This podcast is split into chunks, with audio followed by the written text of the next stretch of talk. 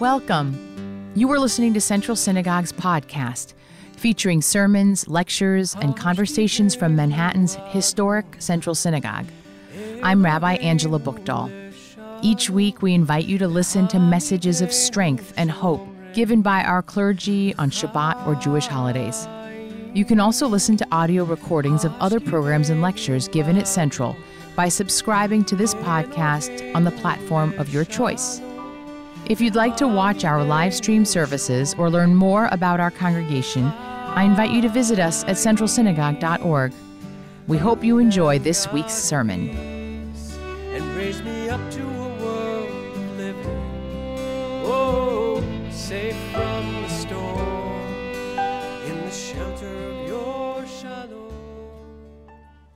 Well, I wanted to tell you that I feel like life is getting more stressful by the day, but I have to tell you right now, I'm not feeling that so much.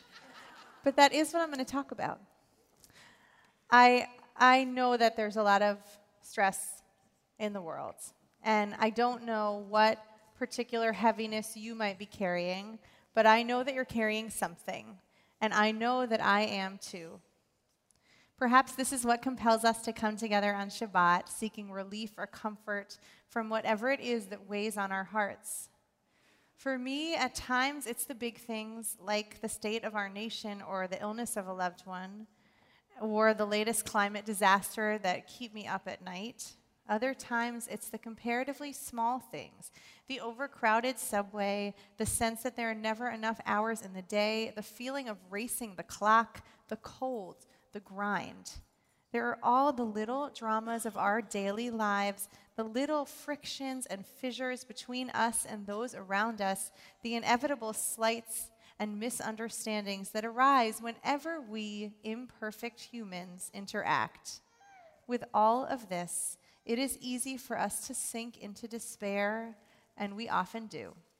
This world can be demanding and discouraging. It can feel like a wilderness.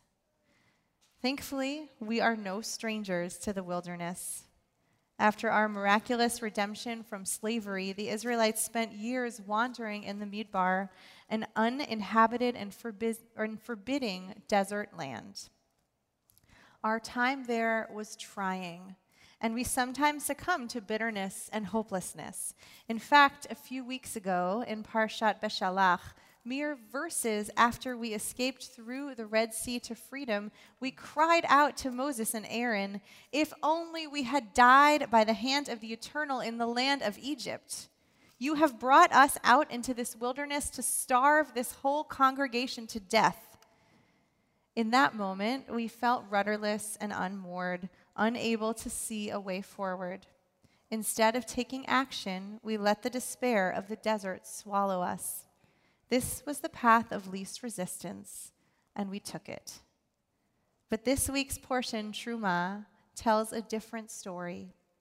We are still in the wilderness, but this time, instead of surrendering to the emptiness around us, we decide to build something beautiful there. In the uncertainty of a seemingly uninhabitable land and an unmapped future, we set about creating a sacred space for ourselves. We call this space the tabernacle or the Mishkan, and it becomes a place where we can pray, reflect, and seek out God. Undertaking a major construction project in the heart of the wilderness wasn't easy. We had few tools and scarce resources, but we had one another. In perhaps the most central verse of the portion, Rabbi Ross mentioned this earlier, God explains to Moses how to build the tabernacle, saying, Tell the Israelite people to bring me gifts. You shall accept gifts for me from every person whose heart is so moved. What does this mean?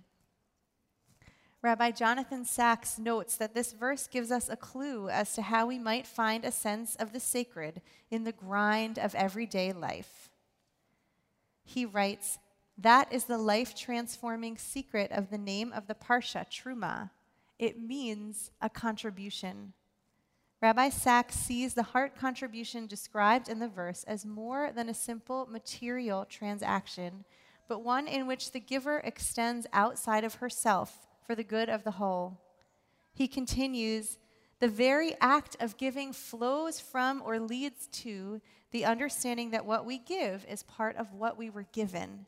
It is a way of giving thanks, an act of gratitude.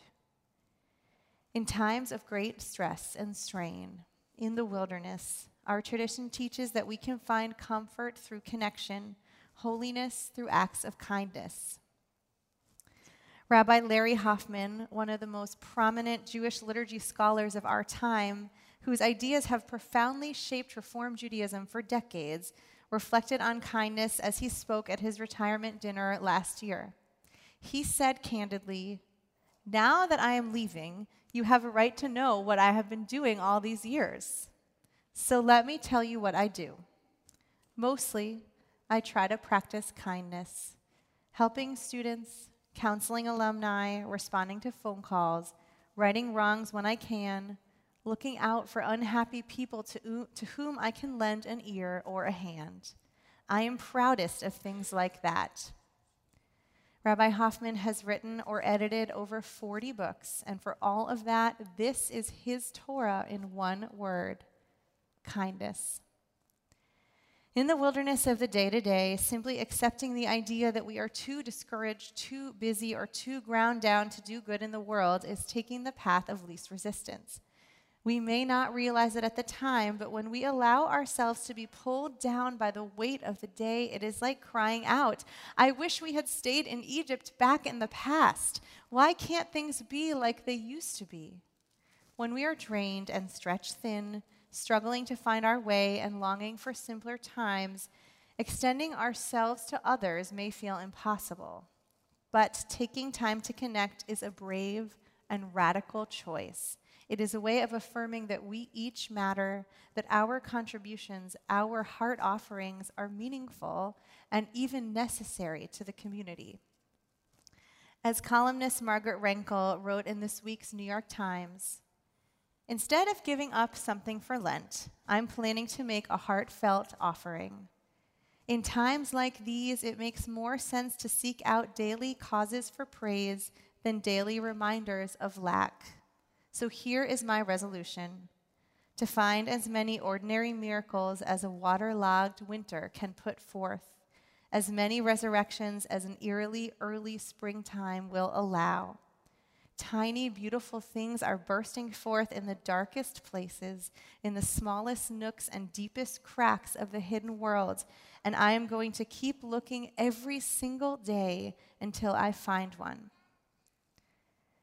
May we remember that we have the power to create a place of refuge together, a mishkan of beauty, kindness, and gratitude, in even the most empty and unexpected of places. May we have the courage to choose connection over despair and gratitude over solitude. We are the builders of our own mishkan, making meaning in the wilderness. Shabbat Shalom